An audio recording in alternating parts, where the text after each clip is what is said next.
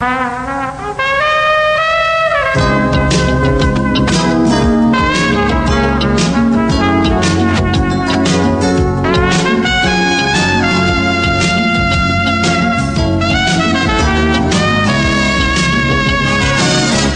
to PIs Declassified, an inside look at the world of private investigators. Your host is Francie Koehler, a noted private investigator. Francie and her guests take you behind the scenes and into the genuine, sometimes gritty business of investigation. You'll hear stories from the trenches with plenty of surprises. Here's your host, Francie Koehler. Well, happy Thursday morning to you. It's Francie Koehler from PIs Declassified, and I have here with me as my guest today James Pete.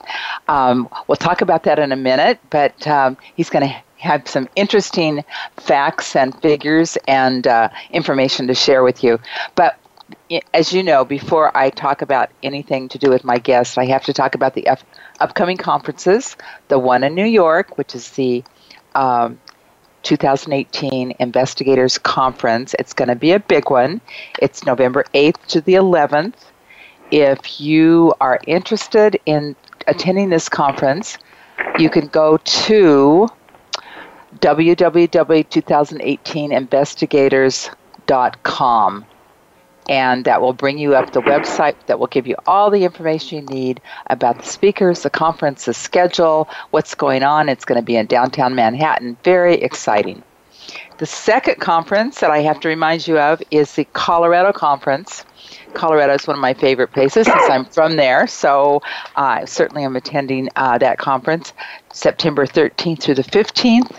The um, Private Investigators Conference in Breckenridge, Colorado. So that's my commercial for today, and I want to introduce you to James Peet. Hi, James. Hi, Francie. How are you doing today? Hanging in there as usual, busy, as you can imagine. Hanging in there. Now, I noticed I can't even pronounce the name of the place you live in Washington State. How is it pronounced? Enumclaw. It's not pronounced Enumclaw like a lot of people think. Okay, Enumclaw. Enumclaw. Okay, and that looks that sounds like it must be out in the boondocks someplace. Is it? Uh, we're we're in the same county as uh, Seattle, Washington. It's just a um, you know it's just a small town, sort of on the edges of this you know big city, if you will. Oh, okay, okay. So it's it, you're not re- really out in the forest. Well, technically speaking, I am. I'm on top of a small mountain surrounded by thousands of acres of forest. Oh, well, that's nice. Very nice. Okay. You know, James, I was. You have such an interesting background. You were a uh, uh, government dependent living all over the world. Right. Yep. Quite an interesting time growing up. So, was that your entire life? Uh, well, that was from the ages of basically one until I graduated high school in Thailand. Um, I don't recommend living in areas that are having civil wars like Panama and Laos were while I was living there. Um, yeah. But yeah, pretty much. so you were living in Laos when they were having all that those problems. Yeah, from 71 to 74. Uh, you know, one of the things Wow. we used to watch was the uh, F-4 Phantoms on their way up to uh, North Vietnam. Wow. Wow. And what did what work did your parents do? Uh, my father was actually a uh, communications support officer with the U.S. Embassy, uh, State Department. Mm-hmm. So his job was to basically fix and fix all the teletype machines and send the messages between the embassies and you know the uh, headquarters at State Department in D.C. So you were you Uh, actually living at the embassy, or did you were you living on the economy? Uh, we were living on the economy. Um, no, it was rather interesting growing up as an embassy dependent or embassy kid, as we call ourselves, um, because most people are familiar with the you know term military brat, which is you know somebody who grows up you know with their father usually serving in the military, and so when they live overseas, they usually live on military bases. Um, embassy kids didn't have that option. Um, the only person who ever lived on embassy property was generally the ambassador and his dependents or her dependents. Um, so the rest of us wound up just living all over the place. Amazing. What a, what an amazing experience to grow up, though. Well, I thought it was normal. Well, of course, you did. know, the oh, thought of growing up in one location like my children have done is just kind of foreign to me, if you will. Probably boring, I would suspect. well, definitely different. Yeah.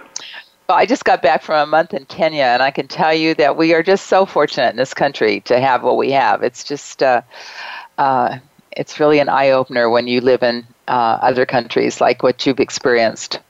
Um, well, yeah, in tune with that, we just had a guest here who uh, her daughter was adopted from uh, India, and as I pointed out, all of us had won life's lotto by either being born in America or being adopted and coming to America. Mm-hmm. You know, it really is that much of a difference.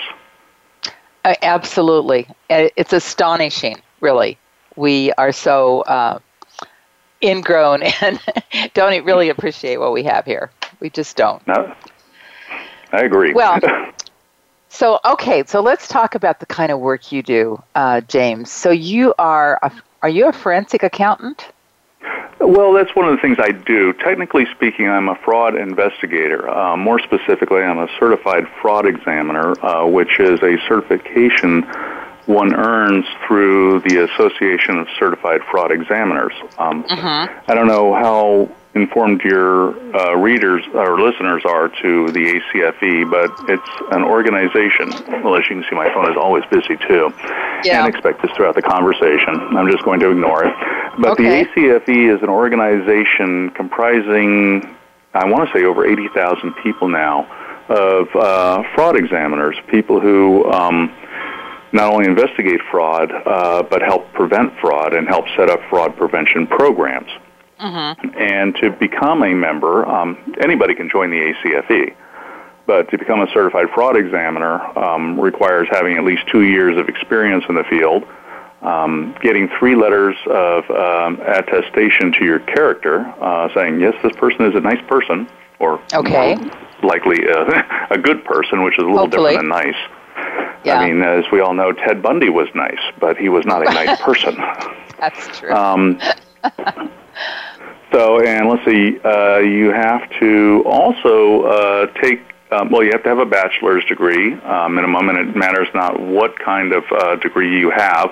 Although, generally speaking, I'd say a lot of uh, CFEs usually have either an accounting or a criminal justice degree, uh, okay. of which I have neither. Um, and you you have a PhD though. What's your PhD in? Believe it or not, it's in geography, and there's a funny story on that, and I'll tell you about it in a minute. Um, okay. But uh, you know, complete the whole thing on the CFE. Uh, you're also required to take uh, the uh, CFE exam, which is a four-part exam, uh, each part consisting of about 250 questions. At least when I took it in 2011. Mm-hmm. And uh, those parts relate to um, fraud prevention and investigation. Um, there's a part on the legal components, such as you have to understand things like, you know, the Fair Credit Reporting Act, uh, Sarbanes-Oxley, and all that fun stuff. Mm-hmm. Um, there's the, uh, let's see, what, uh, you know, sorry, it's been about seven years since I took the exam, so I don't have the full record in front of me, unfortunately. Um, but there are two other parts. One in financial, which was actually at the time for me the hardest uh, because I didn't have an accounting background. Um, let's see, and let's see, investigation, I guess. Um, so yeah, it's a four-part exam, uh, which if you study hard enough for, it, anybody can pass it. In my opinion, anybody with half a brain, that is. Um, and so once you actually um, pass the test and have submitted all the documentation showing that you are qualified to be a CFE, um, they will actually send you a very nice little certificate. I think the thing's bigger than my PhD diploma. That's funny.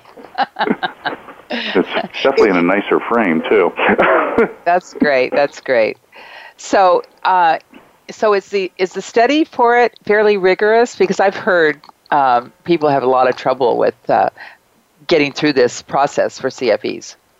Oh, you're probably asking the wrong person. Um, I'm used to studying. I mean, let's face it, I spent most of my life actually in school in one form or another.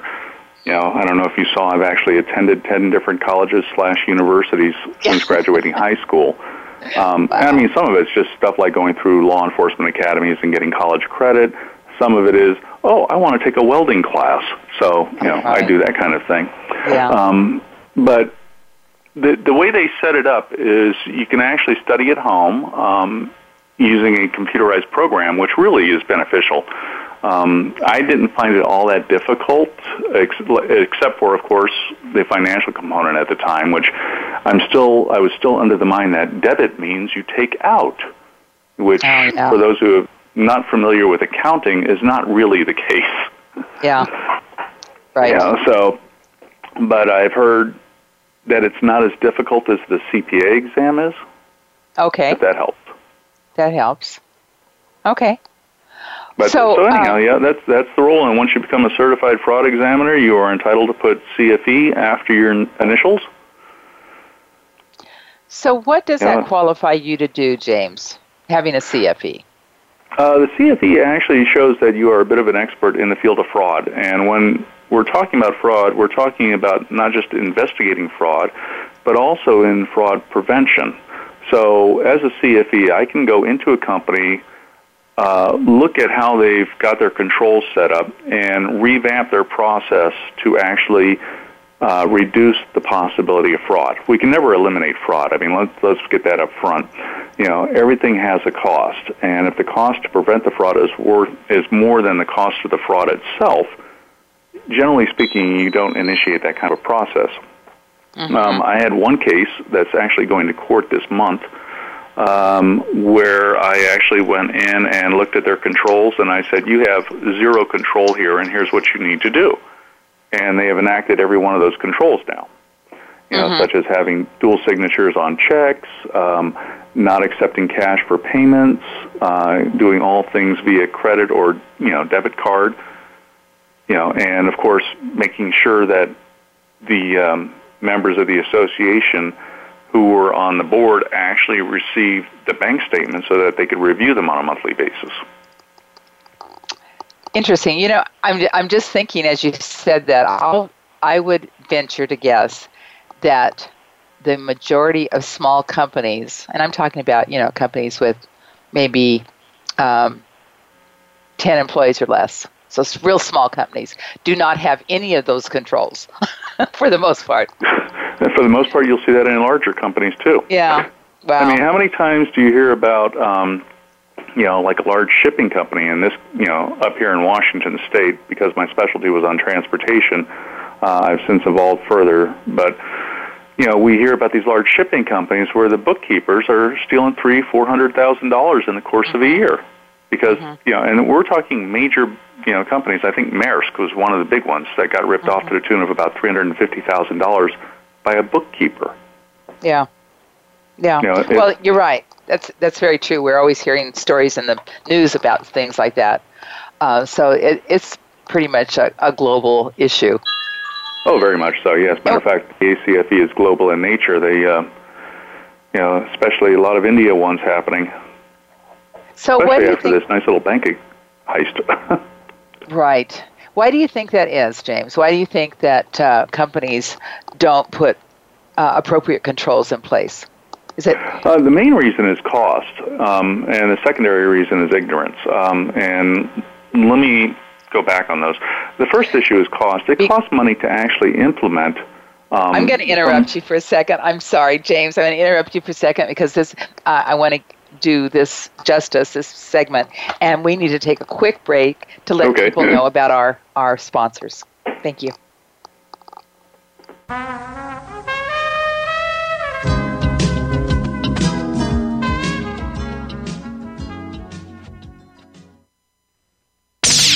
The Internet's number one talk station. Number one talk station. VoiceAmerica.com. PI Magazine is the most respected magazine of the professional investigator. We feature stories and articles on current trends and issues, equipment reviews, tips, and practical advice. Don't miss the new and exciting year in PI Magazine. Subscribe today at PIMagazine.com. Need to hire a private investigator? Ask for their professional association affiliations. When an investigator asks Francie Koehler about associations, she says to first join a state trade association. Francie belongs to the California Association of Licensed Investigators, or CALI. It's the largest association of its kind in the world. CALI's main focus is networking, training, and legislative advocacy. If you need a detective in California, contact CALI at cali-pi.org or call 1-800-350-CALI. For a national association, Francie's choice is the National Council of Investigation and Security Services, or NCISS. For over 35 years, the Council's primary mission has been to represent its members before the United States Congress and governmental agencies. Find the Council at nciss.org or call 1 800 445 8408. NCISS and CALI are great places to look for a qualified private investigator. Tell them you heard it from Francie on PIs Declassified.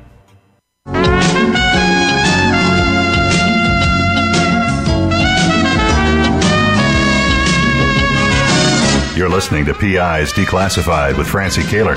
You can call into the program. We'll take questions and comments at 1 866 472 5788. That's 1 866 472 5788. You can also email your question to Francie. Send it to F R A N C I E at pisdeclassified.com.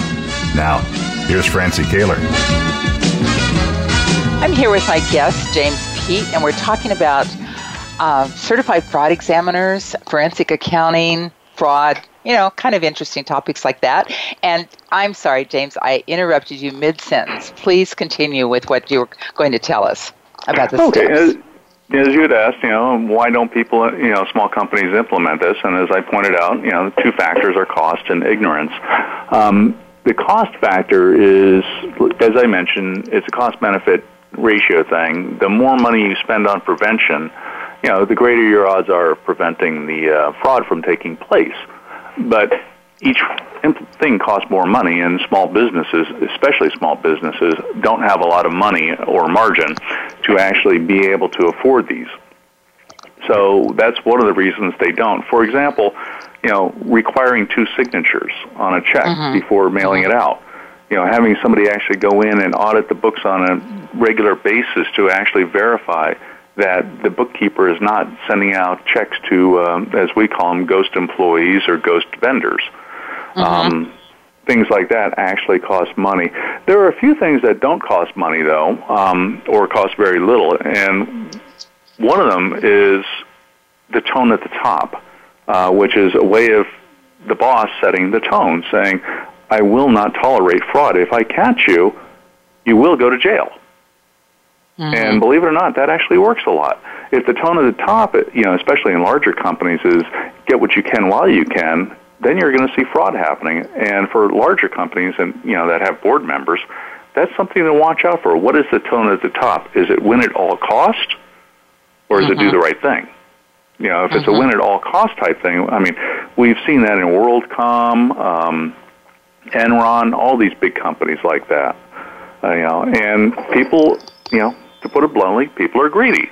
You know, and people are also lazy in that Mm-hmm. they want to have as much as they want without working for it. Well, So- and, and the thing you mentioned about tone at the top, you know, you see this all the time where the maybe the owner or the president or who's ever in charge uh, is violating company policy or doing whatever they want to do, and it isn't something that an employee could do, but they get away with it. So then, then the employees think they could do it as well. That's exactly it, and that's what we talk about the tone at the top. And if the tone at the top is one of quality ethics and a you will go to jail tone, you're not going to see that kind of behavior, or you're actually going to see a greater reduction in it. But Yeah. you have to couple Um, the will go to jail issue with um, setting example as well. Oh yeah, exactly. Um, and of course, you know things we also recommend is, especially in a cash-intensive uh, industry, uh, which I'm uh, working in right now and trying to avoid going to jail type thing, is uh, using um, cameras. You know, for example, uh, one of the biggest industries up here now, which generates a lot of revenue for the state of Washington, is the marijuana industry. Right. And and that's a very cash intensive uh, industry. For the main fact is that even though uh, marijuana is legal at the state level, it is still a controlled substance at the federal level, which means banking is a little difficult because nobody wants to get involved in money laundering. Right. You know, and as a private investigator, for example, if I take a case, I have to make sure that I'm not deriving, I'm not getting my proceeds from money that was earned illegally. And if I am, that's called money laundering. And how do you how do you determine that? Well, this is where we uh, try to enact as many controls on our end as possible. Uh, first off, all money uh, that I get paid through a case like that is, you know, through an attorney. I do not take money directly from the client. Interesting. Uh, the second one is that the uh, client is required to swear out an affidavit stating that the money that they are providing me is not derived from illegal activity. And they could do you know, there are many ways of actually getting the money uh, legally, such as taking out a home equity line of credit, borrowing from a friend, borrowing from a bank. Um, there are many ways of doing it. Now, so that's about the best that an attorney or a CPA or, an investigator can actually do to reduce their possibility of having to worry about, you know, money laundering. Mm-hmm. But um, So- getting back to the whole fraud issue on preventing it and why small businesses don't, you know, that's one way of actually reducing fraud is having video cameras at locations where cash is taking place. And the funny thing is, you don't actually need to have real video cameras. You could put in a fake one. True. You know, remember the whole perception thing. I'm sure you have many surveillance and loss uh, prevention uh, people who have talked about this.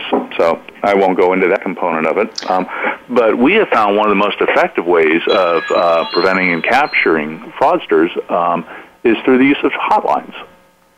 Uh-huh. You know, True. So if you can set up a little anonymous tip line that somebody can call and say, "Hey, I think John is stealing from the company," you know, that actually works. And then so- and then an investigation is started, and somebody comes goes out and actually does uh, follows through on that hotline message. Correct. Exactly. Yeah, Uh-huh. and that's where either a CFE is brought in or um, a regular investigator could be brought in, you know, depending on what type of uh, theft is taking place. Uh, a police report can be filed. We usually recommend that a police report always be filed. Mhm. You know, that way, you know, number one, it protects the company from any potential lawsuits uh, by saying, "Look, we filed a, you know, we filed a complaint. We want this person prosecuted." Um, but the other issue is the whole ignorance component. Um, sorry, I keep using that word "um" a lot. That's okay. That's okay. At least I'm not saying "like," you know. So- That's true. But the other issue uh, relates to ignorance and the fact that a lot of business owners are completely unaware of what steps to take. And even worse yet is they trust their employees. Well, that's a big I, one. I I know that that sounds oxymoronic, you know, but of course they trust their employees. They have to. They're making the money. We in the fraud industry have a saying which is trust is not a control. That means that you cannot trust people and use that trust as a means of preventing fraud because we have seen all too often you know many many cases the best friend is the one ripping somebody off Right. Well, You know, yeah, there's another saying too: employee- trust but verify. Trust but Yeah, verify. But I mean, I'll give you an example from a buddy of mine where he investigated a uh, dentist. You know, the office manager was just like the greatest person on earth. The dentist and his wife loved the office manager, best friends. They came over. The office manager ripped the dentist off for about two point four million dollars. wow. Practically drove the dentist out of business. Well, you know, the classic example of of uh, fraud uh, against your friends is Bernie Madoff. exactly. Well, I wouldn't exactly say that he ripped off friends. He ripped off greedy investors. You know, well, Bernie but, Madoff but many of them caught. were his were family friends too. Oh, that he- okay. Well, I wouldn't. Yeah. not what I would call friends, but Yeah. Yeah, but okay. Bernie Madoff was a classic case of this should have been caught long before. I mean, you don't have an investor with one office and one computer not hooked up to anything. Nobody Yeah. investigated Bernie in advance. You know, none of his potential invest- investors looked at him. They all just saw these returns and said, "I'm in." Hmm. Yeah, classic Yeah. case. Yeah. So, Well, anyhow, that yeah. that's part of it. As uh, and we like to tell people, you know, don't trust anybody, you know, or to use the words of Ronald Reagan, trust but verify. You know, if you're hiring somebody, verify that they are who they say they are. Always do a background investigation to the extent uh, you know possible, with the cost factored. Um, somebody who's going to be controlling your money, you want to have a little bit more due diligence done than somebody who's going to be you know just the front end cashier. You know, when I say controlling the money, I'm talking the bookkeeper, the accountant, the comptroller, you know, your finance director, the CFO, the CEO, anybody in the C-suite needs to have due diligence done on them. Right, right. And, you know, unfortunately, the laws are changing dramatically I know. to prevent a lot of that from happening. At least they are in California. And I'm yeah, sure they're, they're are. making it harder and harder to prevent fraud. hmm So, it, you deal mostly with Washington State? Uh, pretty much, mostly. Yeah. I've so, had some international stuff. are there laws that prevent you from uh, doing a complete background on an employee in Washington? That's a good question. I don't know the answer to that because I don't do background investigations. Okay. Okay. Yeah, I know it's a huge struggle here. Um, used to be that credit reports could be done pretty much wholesale on anybody that handled money, and that's been curtailed greatly in California. Um, criminal checks have been curtailed greatly. And you, you know, you talked about the Fair Credit Reporting Act. Let's talk about that a little bit because um, I'm sure that you would tell people that anybody that does a background for employment is a consumer reporting agency, according to Mhm. the Fair Credit Reporting Act. Right, PLO and all those people. Right. And so so anybody that if you go to do a criminal records check on an employee, you're a consumer reporting agency. And it's it's oxymoron because it doesn't sound like it should be the Fair Credit Reporting Act, but it is. And therefore, um, you have rules that you have to go by. And some of those rules are changing quickly, where uh, some uh, you can only go back so many years, for example, regardless of what the person has done in their past. So it's it's a problem, and it's and it's all about getting people to work. And I understand that they want people to be able to work, even if they have a criminal record. But it Mhm. becomes a huge problem for employers. That is, and the question is what can be done about it. I mean, the only thing we can do at this stage is really work with legislators to get them to understand that what they are doing is increasing the opportunity for theft and fraud. Um, and, and the question is, how do you develop a fine balance between somebody who has committed a crime but paid their debt to society versus somebody who stands a high chance of recidivism? Mm-hmm. Right. You know, and fraudsters uh, typically stand a high chance of recidivism. You know, That's right. especially if they're never caught. Yeah, for sure. And and that's true in probably the majority of cases. So, okay, so when you talk to a company, how do you convince them to spend the money they need to spend to provide the controls they need to have? Well, usually it's not that hard for me because I'm usually brought in after the fact. Okay. You know, it's real simple. I go in there and they say, "We were just, you know, we just lost twenty thousand dollars from this employee." And when I investigate, I'm like, "No, you find you lost a hundred thousand dollars from this employee." They're like, "How did this happen?" Well, this is how it happened. How do we prevent it? And this is how you prevent it. I have tried outreach on numerous occasions. Uh, I give talks at local chamber of commerces, the Rotary clubs, and I explain to people, you know, flat out, if you run a business and you are not the only person in that business, you stand a chance of losing 5% of your business every year to fraud. And the question is, how are you going to prevent it? And I usually wind up giving several tips at the time. You know, tell people. You know, I don't know if you saw my articles in PI Magazine or in Fraud, uh, Mm-hmm. not Fraud Magazine, um, but uh, Marijuana Venture Magazine. Um, I'm basically telling people this is how you can prevent fraud. You know, these are steps to take. And if they elect not to do it, then they elect the opportunity to have, you know, losses. Right. Well, and Yeah, your example your example of the marijuana companies is a prime example because there is volumes of cash coming in. It they they don't have a place to bank it. So many of the marijuana establishments are putting them in, you know, storage sheds. well, interestingly enough, there are some financial institutions that are willing to uh, deal with, you know, legal marijuana uh, producers and retailers. Are there? You know, okay. you just have to find them. Uh, I know here in Washington State we have one credit union um, that I'm aware of that does it. I don't know what they would have in California or Oregon or any other state that has, mm-hmm. you know, managed to legalize marijuana. Who knows? Maybe a bunch of people have decided we're just going to go up to Canada because Canada, the entire country, has now legalized it. right. You know, and then that revolves into the whole issue of you know, okay, are we into money laundering now? Because yes, they've earned it legally. No, they've earned it illegally. you know, and anytime you're, of course, moving more than ten thousand dollars, you're, you know, you're going to have a suspicious activity report generated you know, and if you're moving more than ten thousand dollars out of the country at a time, that creates problems. Mm-hmm. You know, so once again, you're into the whole money laundering component of it. Well, and from an employee standpoint, if you're seeing lots and lots of cash through, come through a company, why not just take a little bit for yourself? Because they're not going to miss a little bit.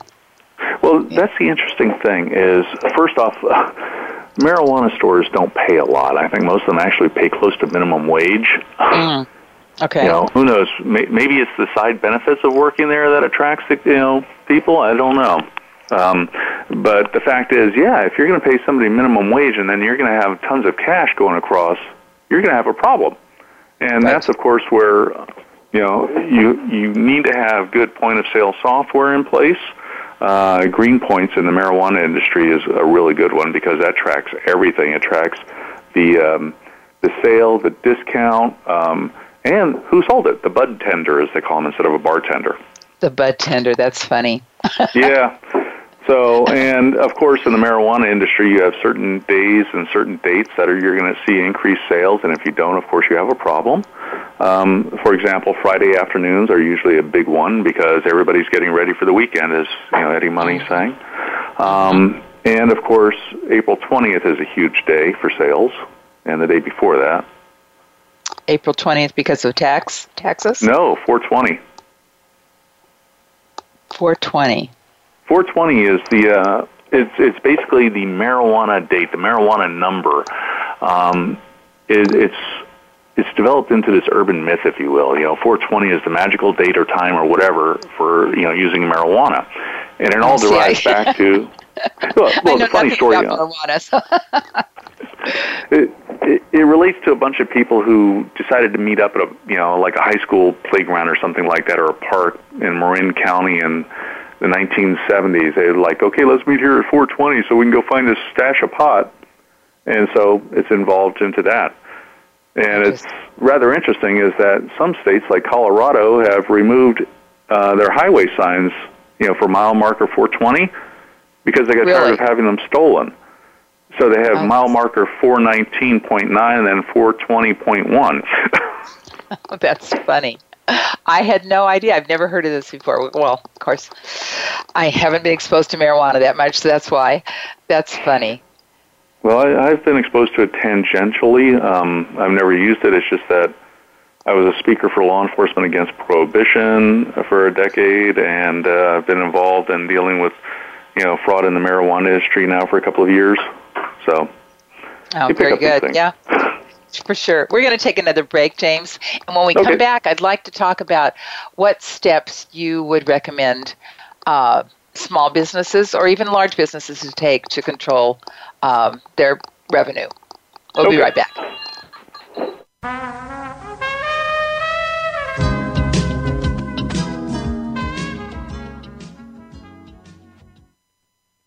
News, opinion, Your voice counts. Call toll free 1 866 472 5787. 1 866 472 5787. VoiceAmerica.com. PI Magazine is the most respected magazine of the professional investigator. We feature stories and articles on current trends and issues, equipment reviews, tips, and practical advice. Don't miss the new and exciting year in PI Magazine. Subscribe today at PIMagazine.com. Need to hire a private investigator? Ask for their professional association affiliations. When an investigator asks Francie Koehler about associations, she says to first join a state trade association. Francie belongs to the California Association of Licensed Investigators, or CALI. It's the largest association of its kind in the world. CALI's main focus is networking, training, and legislative advocacy. If you need a detective in California, contact CALI at cali-pi.org or call oh 1-800-350-CALI. For a national association, Francie's choice is the National Council of Investigation and Security Services, or NCISS. For over 35 years, the Council's primary mission has been to represent its members before the United States Congress and governmental agencies. Find the Council at nciss.org or call 1 800 445 8408. NCISS and CALI are great places to look for a qualified private investigator. Tell them you heard it from Francie on PI's Declassified. Streaming live, the leader in Internet Talk Radio, VoiceAmerica.com.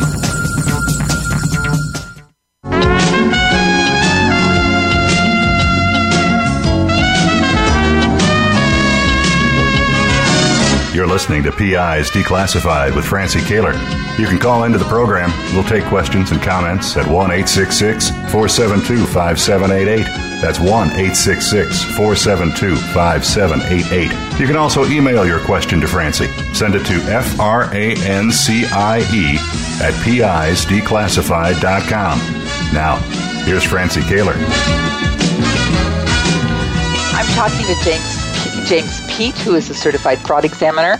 And James, before we forget, why don't you tell people how to contact you in case they have questions about forensic accounting or certified fraud examination or anything along that line? Oh, sure. Uh, my website is just simply peetassociates.com, and that's P is in Paul, E is in Edward, E is in Edward, T is in Tom, associates.com. Uh, phone number is 360 825 2661, or I can actually be reached on my um, cell phone at 253 732 7106. Uh, direct email is jpeet at peetassociates.com. Once again, that's J as in John, P as in Paul, E as in Edward, E as in Edward, T as in Tom, at peetassociates.com. Perfect. Okay. So tell it, excuse me, lost my voice there for a second. Tell us the steps that you uh, recommend to your your clientele about uh, how they control fraud? Well, the first step, of course, is to know your employees before and during and after the hiring process. Uh, you know, to the extent possible, do due diligence on your employees. If that means you know being you know getting their approval to actually run the credit checks, you can do that. Um, all background checks, history, criminal history if possible. Um, call the you know prior employers. You know, and the one question we typically recommend is just simply say, if this person applied for a job, would you hire them? Mm-hmm. You know, and if you get anything other than an equivocal yes, um, you may have a problem. So that's something to keep in mind. Uh, the second step is once you bring them on board, uh, let them know the tone at the top that we don't tolerate fraud, never have, never will. You, t- you know, if you elect to commit fraud, we elect to prosecute. You know, and have a fraud prevention policy in place that is written, that the employee reads, and that the employee signs and agrees to. You know, this could be something just as simple as I understand that if I steal from the company in any way, shape, or form, I will be prosecuted. You know, that that's no, setting up the tone. it's interesting, James, that you have to actually tell people that it's not okay to steal. Well, welcome to our world. I mean, people have been stealing ever since. I mean, I mean, just look at murder. Cain killed Abel. I mean, how many years ago was that? You know? Yeah, exactly. So people are not fallible or infallible, I should say. Right. Yeah. Um, and uh, you know, once your employees are hired, get to know them on a personal level. Find out what's going on in their life because usually uh, most fraud is committed uh, because people have some sort of financial need that they can't discuss.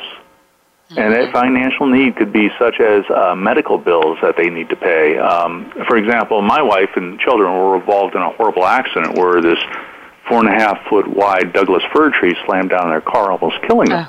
Wow. Um, yeah, and so my wife didn't come home for four months, and our medical bills just ramped up severely. You know, and had I been one of those type of employees who worked for somebody um, mm-hmm. and actually had control of money, you know, when you've got thirty thousand dollars worth of medical bills, you're like, "Yikes! How do I pay this?" Right. You know, and if nobody's talking about it, if nobody discusses it, you don't know. Um, they may have a gambling habit. Uh, you know, common today is drugs. Uh, generally speaking, you know, a lot of people are on oxycodone or something like that. I mean, it doesn't necessarily have to be illicit drugs. Right. You know, it, so you know, these are things to look out. You know, do they have a drinking problem? Um, another example is, are they having an affair? And you know, those are not that difficult to hide. Yeah. You know, as we know. Right. So knowing that you know your employees what kind of problems they're going through uh, really helps mitigate a lot of the fraud just by saying what can we do to help? You know um, knowing that kind of a thing.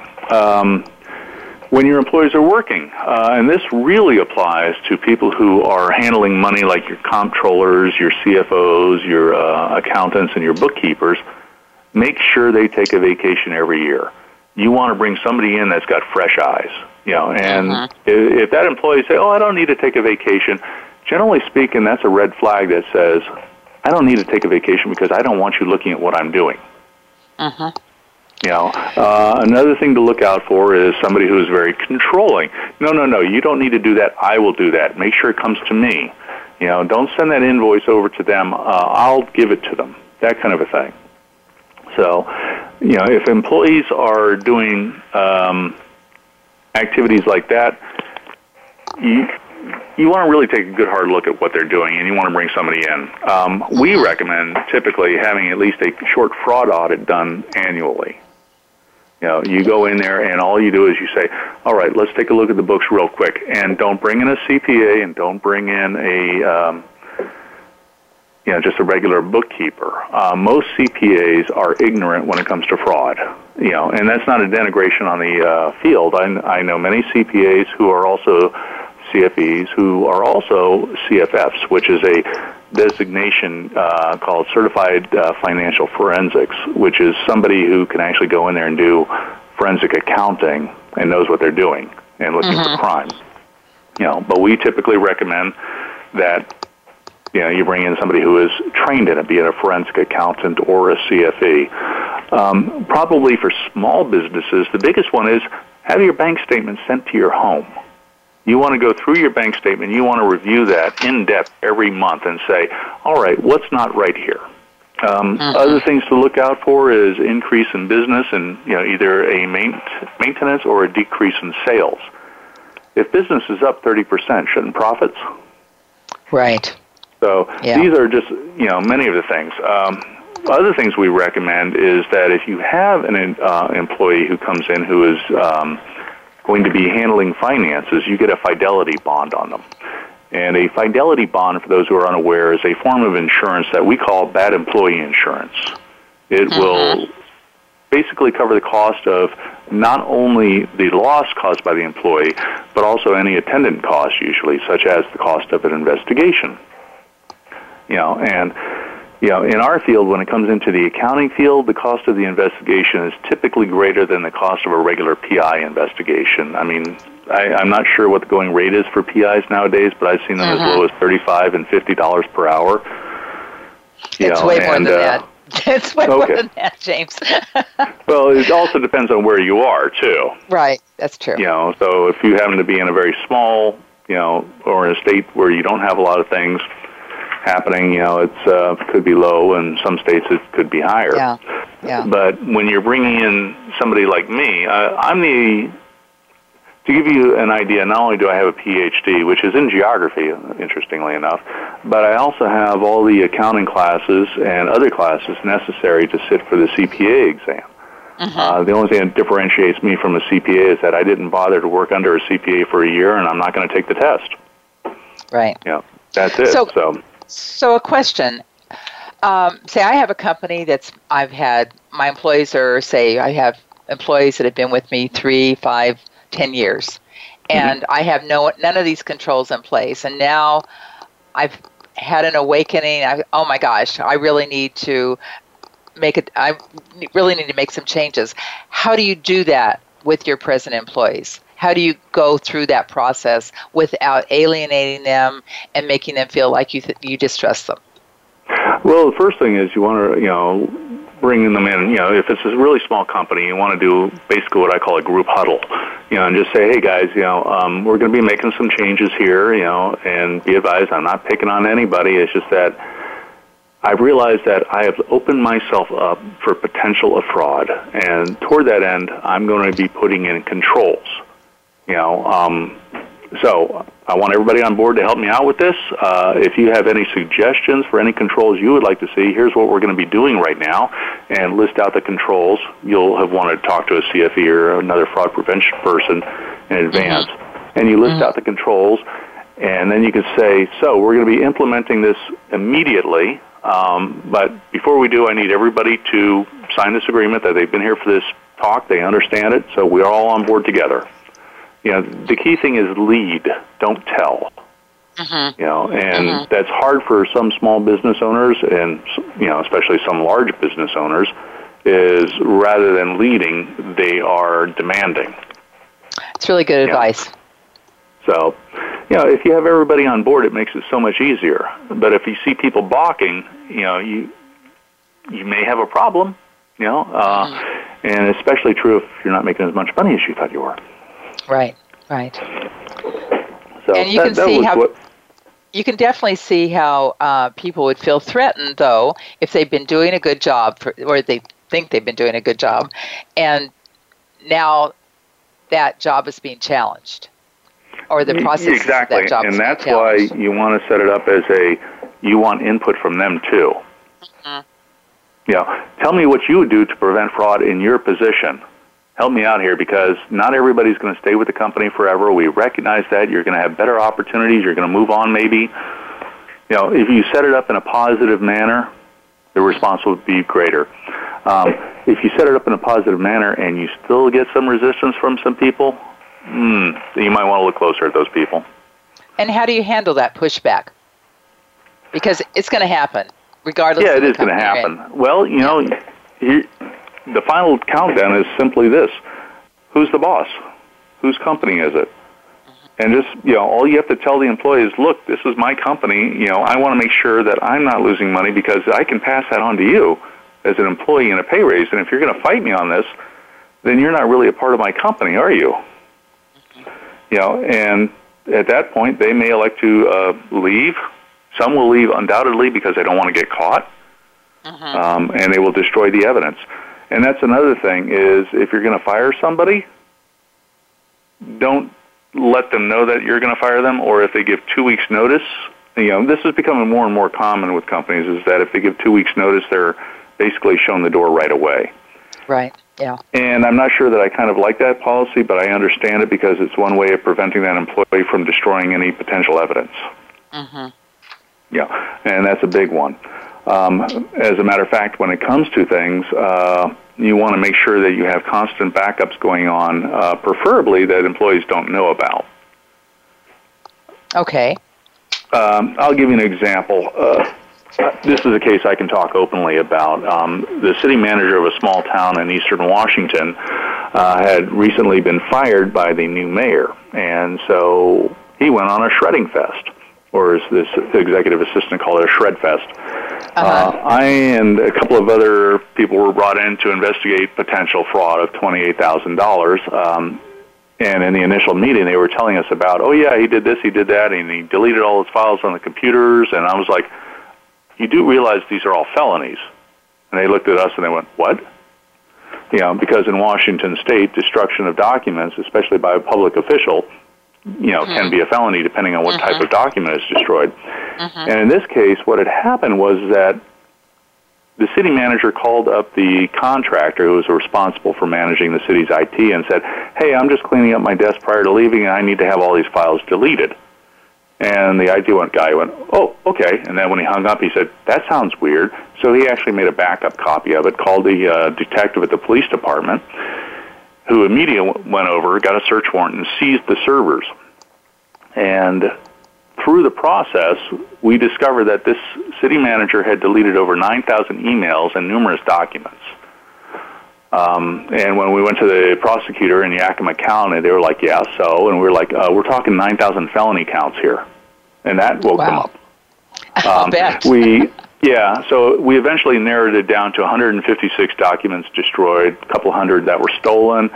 Search warrant was served on the day the city manager had just gotten hired at a new city job as a city manager for another city. Uh, they then decided not to give him that job. Uh, and when it all came said and done, he pled uh, to an Alford plea, which is a base. I don't know if you're familiar with the term, but it's I am. a plea but why one. you explain it? Okay. It's a plea one takes that says, well, I'm not really guilty, but if I go to court, I'll be found guilty, which means that the preponderance of the evidence is so overwhelming that there was no doubt that that person committed the crime. So, you know, and that's what I'm saying. If you have the backups in place and the employees don't know about it and they leave, you at least have all of your data still and any potential evidence that might exist. Right. Right. And in this case, uh, this was actually only the third time in Washington state history that there was a felony conviction on document destruction. And my eyes still hurt from going through all those emails. I'll bet they do. I bet they do. Well, and that's your job is really labor intensive and a lot of reading. I know when we first talked this morning, you said you were reviewing RICO laws. So that sounds horrible to me. but well, you know, it's just law is law. You know, I uh, one thing we didn't mention to your audience is the fact that I'm a former police officer, um, both city and you know as a federal park ranger. So.